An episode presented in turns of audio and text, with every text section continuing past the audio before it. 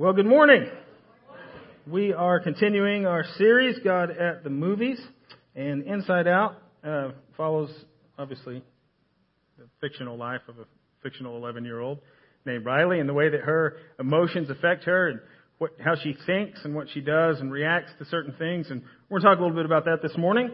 Um, in February of 2020, uh, Ashley and I had the opportunity to go to the Linger Conference in Dallas, and it's put on by Shane and Shane. If you don't know who Shane and Shane are, they're worship leaders, and if you know me at all, you know I'm kind of a fanboy, and so we were. I was really excited to get to go to that. And during one of the sessions, um, songs that I've you know heard a million times and listened to a million more, there was this moment when the keyboard began to swell and they hadn't even begun to sing yet, and on the screen came up the word, the beginning lyrics of the old song, Turn Your Eyes Upon Jesus. And the first words of that song, as you know, are, O soul, are you weary and troubled? And in that moment, unexpectedly, and it happened so fast I couldn't do anything about it, something, something welled up right here and went and leaked out of my eyes. I'm not an overly emotional person. And it caught me by surprise. And it caught me by surprise so much that it was funny to me in that moment while it was happening. So there I am, like an idiot, sobbing and laughing. Like a crazy person.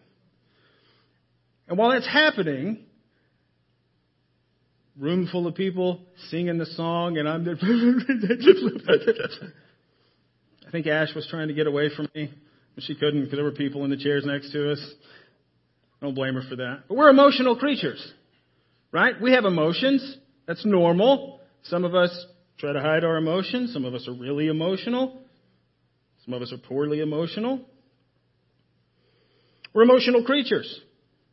And we're made in God's image. Genesis 1:27 says that God created mankind in his own image. In the image of God he created them. Male and female, he created them. And so there are certain stereotypes that I won't go into about males and females and emotions. But it's interesting that God created us uniquely in His own likeness. We're created in God's likeness with God's characteristics. God is emotional. God has emotions. Scripture tells us that God describes Himself as a jealous God. He's jealous for his people. That jealousy is holy. God becomes angry at the rebellion of his people. God rejoices over the salvation and repentance of human beings. He's sorrowful. Jesus wept over the death of his friend. Jesus was angry at what was happening in the temple. And Jesus grieved over the unbelief of the people. So we're created in God's likeness with His characteristics, but because of sin, mankind has fallen, and while God's emotions are perfect and holy and flawlessly executed and displayed, ours are not. We can derive momentary happiness over sinful things. We can mourn and be sad over wrong things. We can be falsely outraged. We can worry over the things over which we have no control. We can be afraid when there's no reason to fear, and we can be sinfully jealous of others. We talked about that a little bit last week. We're angry people. And we think that just because we're angry, we have a right to be. Because I'm a rational person. I'm pretty reasonable. I wouldn't be upset if I didn't have a right to be. Right? We justify. We're really good at justifying our emotions. God says through his prophet Jeremiah, the heart is deceitful above all else and is desperately sick. Who can understand it? Thank goodness God has an answer. I, the Lord, search the heart and test the mind the heart, and the mind. Proverbs 4:23 says to guard your heart with all diligence, for from it flow, flow, flow the springs of life, including your emotions. From your heart, the way God made you, flow springs of life. And in verse 26, he says, Ponder the path of your feet, and your ways will be sure. The world around us tells us what? To follow our hearts. But your Creator who loves you, who made you in His image through the Scriptures says, no! Don't do that. That's bad for you. Instead, Scripture says in Proverbs 23:19 to listen, to be wise, and to direct your heart in the way. Our hearts must be led. And our emotions can and must be trained. You ever been in an argument and someone tell you to calm down? Goes well, doesn't it? Immediately when that happens, you go, oh, I'm so sorry. I just got a little amped up there. It's a little too excited. Let me just calm down so we can continue this conversation reasonably. No, normally that makes the, you know, show you calm down. You get a little fire-headed like the character in the movie. Yeah, it goes well.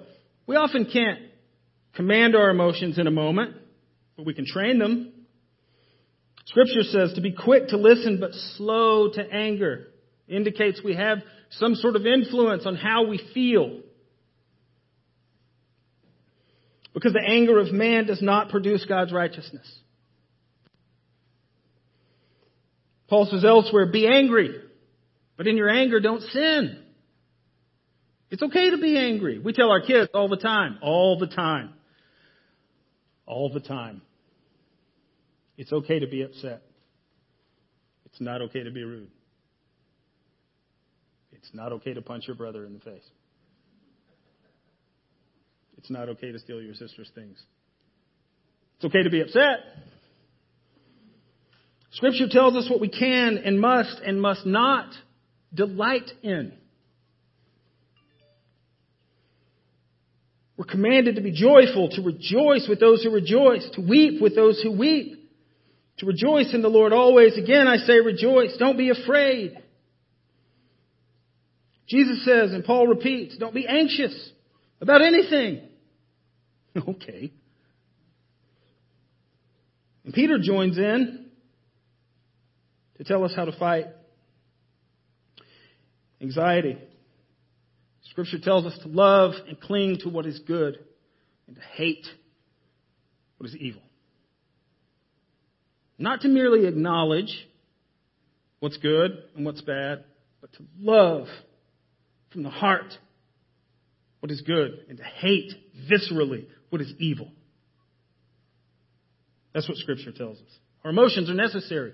They're part of us, not to be ignored, to be choked back. We're not trying to become unemotional. Romans chapter 5. Paul says this, it's Romans 5 verse 2, it'll be on the screen.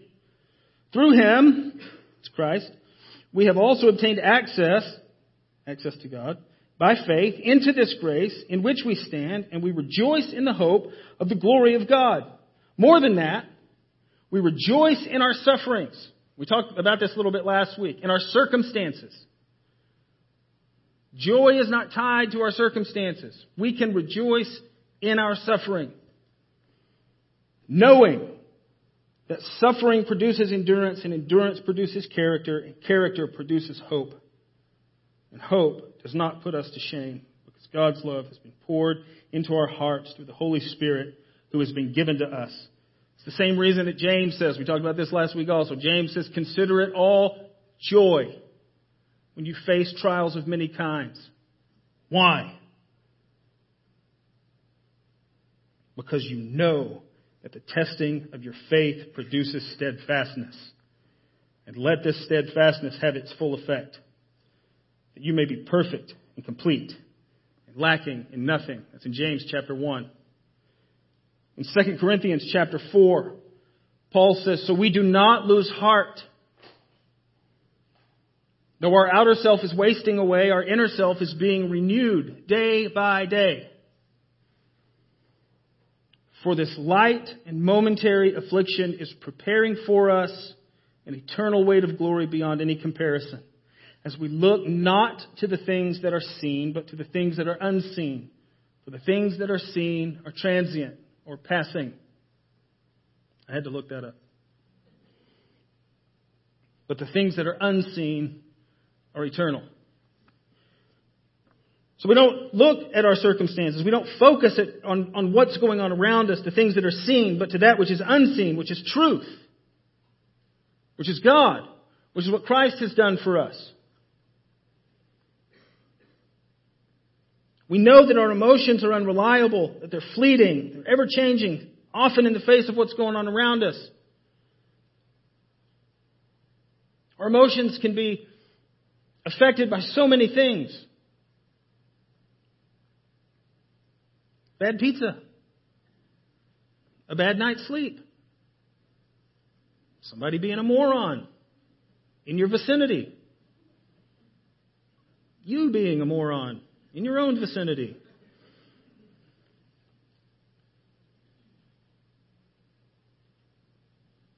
Our emotions change. Does that make them bad?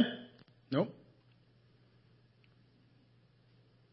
We can have joy in the face of trouble because we see that God is working something in us. We see that God is doing something around us. We mourn, but we know that we don't mourn as those who have no hope, says Paul. We can be angry, but we don't have to dump that out on everybody around us. I say that again for some of you. We can be angry. We don't have to dump that out on everybody around us. Or on Facebook.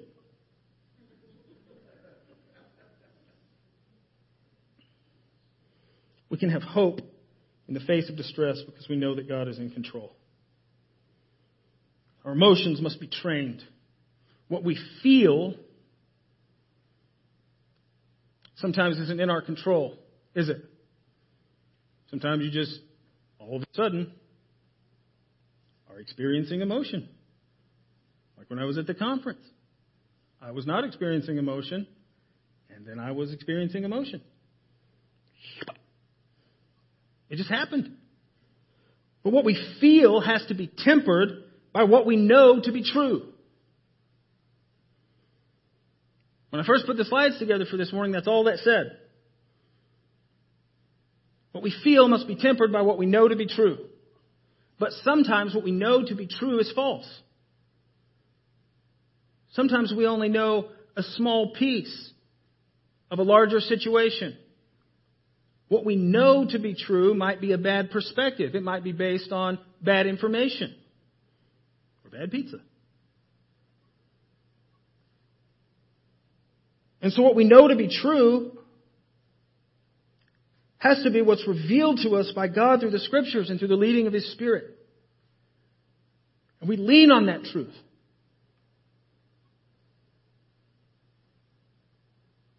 Proverbs 3 says, Lean not on your own understanding. That's hard for us. That's our default setting. And there's more to be said about all this and what we have time for in just one morning, but Chris told me I couldn't make a three month series out of it, so I want to encourage you. You're an emotional creature. Your creator is emotional. We have to train our emotions to mirror those of our Father who's in heaven and of Christ who walked on the earth.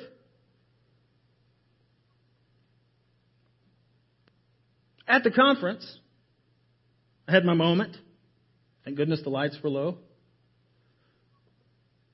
There was a session later in the day that I didn't want to go to because the guy was speaking that I don't particularly care for. I wasn't going to go to that session anyway. So instead, I took my Bible and I took my journal and I got my headphones and I sat out in the lobby and I spent some time in Psalm 42. Psalm 42 as the deer pants for the water. That's Psalm 42. In verse 5, the psalmist says, Why are you cast down, O my soul? Why are you in turmoil within me? Hope in God, for I shall again praise him, my salvation, my God. My soul is cast down. Therefore, I remember you. And we see this continued connection between the heart and the mind. There have been a lot of weird, like, diagramming. People try to, like, dissect, like, what's the mind, what's the soul, what's the heart, what's the will, what's the whatever. And there's a lot of that out there. You can go look at that if you want to. some of it's good, some of it's weird. Whatever. There's a connection between how we feel and how we think. Direct your heart in the way our hearts must be led. So if we let our emotions run away with us, we've been there. It's a hard discipline. We're not striving to become unemotional. We're striving for maturity. To discipline, to disciple our emotions.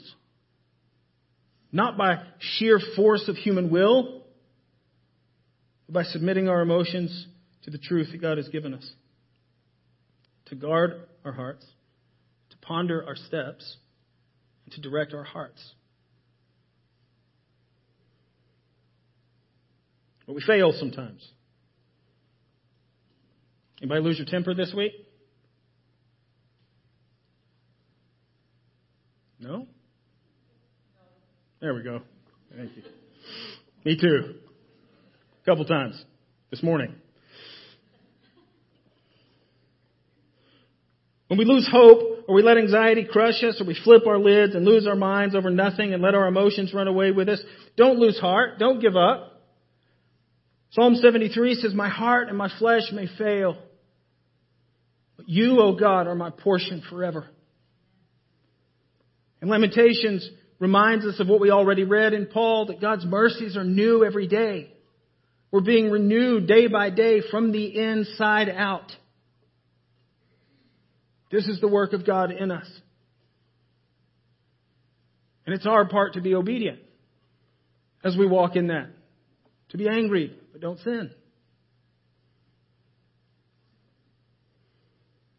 Our emotions make excellent passengers and terrible drivers.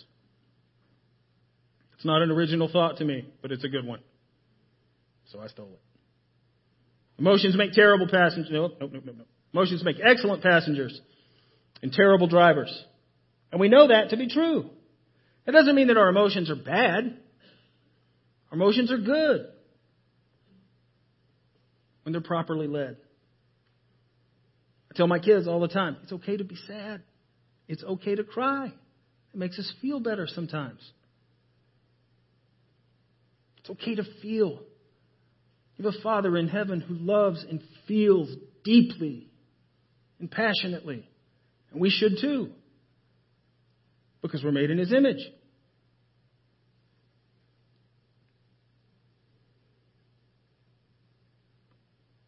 But our emotions should never be operating the control board in headquarters like they do in the movie. They're the only ones there. There's only five of them. There were some conspicuously missing. I won't go too far into that. But it's only the emotions running the board in the movie. That should never be us. We should never, never let our emotions have the wheel. They'll take the wheel sometimes, and we have to watch out for that.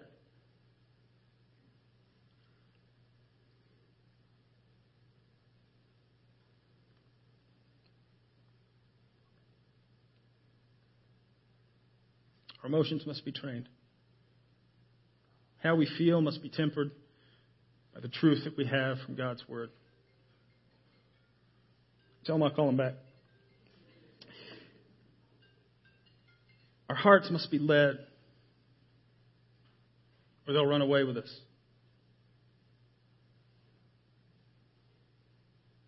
We talked last week a little bit about what Paul wrote to Timothy. Scripture is breathed out by God, is useful for training. We have to train our emotions. Because every time I get upset, it doesn't mean I'm right. In fact, I can tell you my batting average is pretty low. If I'm angry, something's off. We can't trust our hearts because they're deceitful. But we should pay attention to them because they can indicate certain things in our lives. Like on your dashboard, you have warning lights.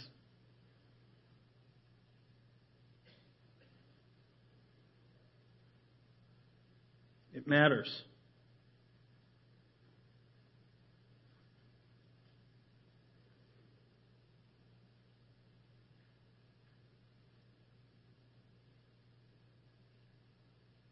When our emotions have the wheel, we end up nowhere good quickly.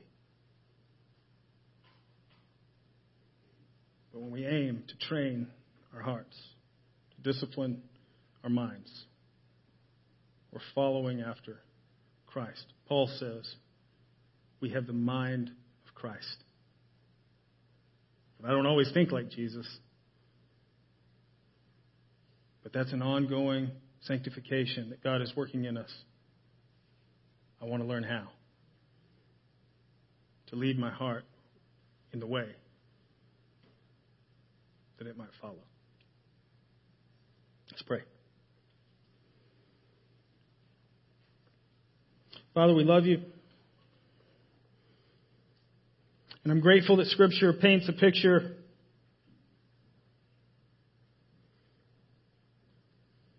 of you, our Creator, having created us in your image with your characteristics, that you feel, that you're jealous for us, that you are angry with us when we are rebellious, that you rejoice when we repent. God, that our emotions are like yours, but they need to be trained, they need to be discipled. And God, we're, as we've been talking about for the past several weeks, we're not in this alone. We're in this together. That we can help each other do that. Not by shouting calm down when someone's upset. But by helping each other set our minds on the things of heaven. The mind set on the flesh is death, but to set the mind on the spirit is life and peace.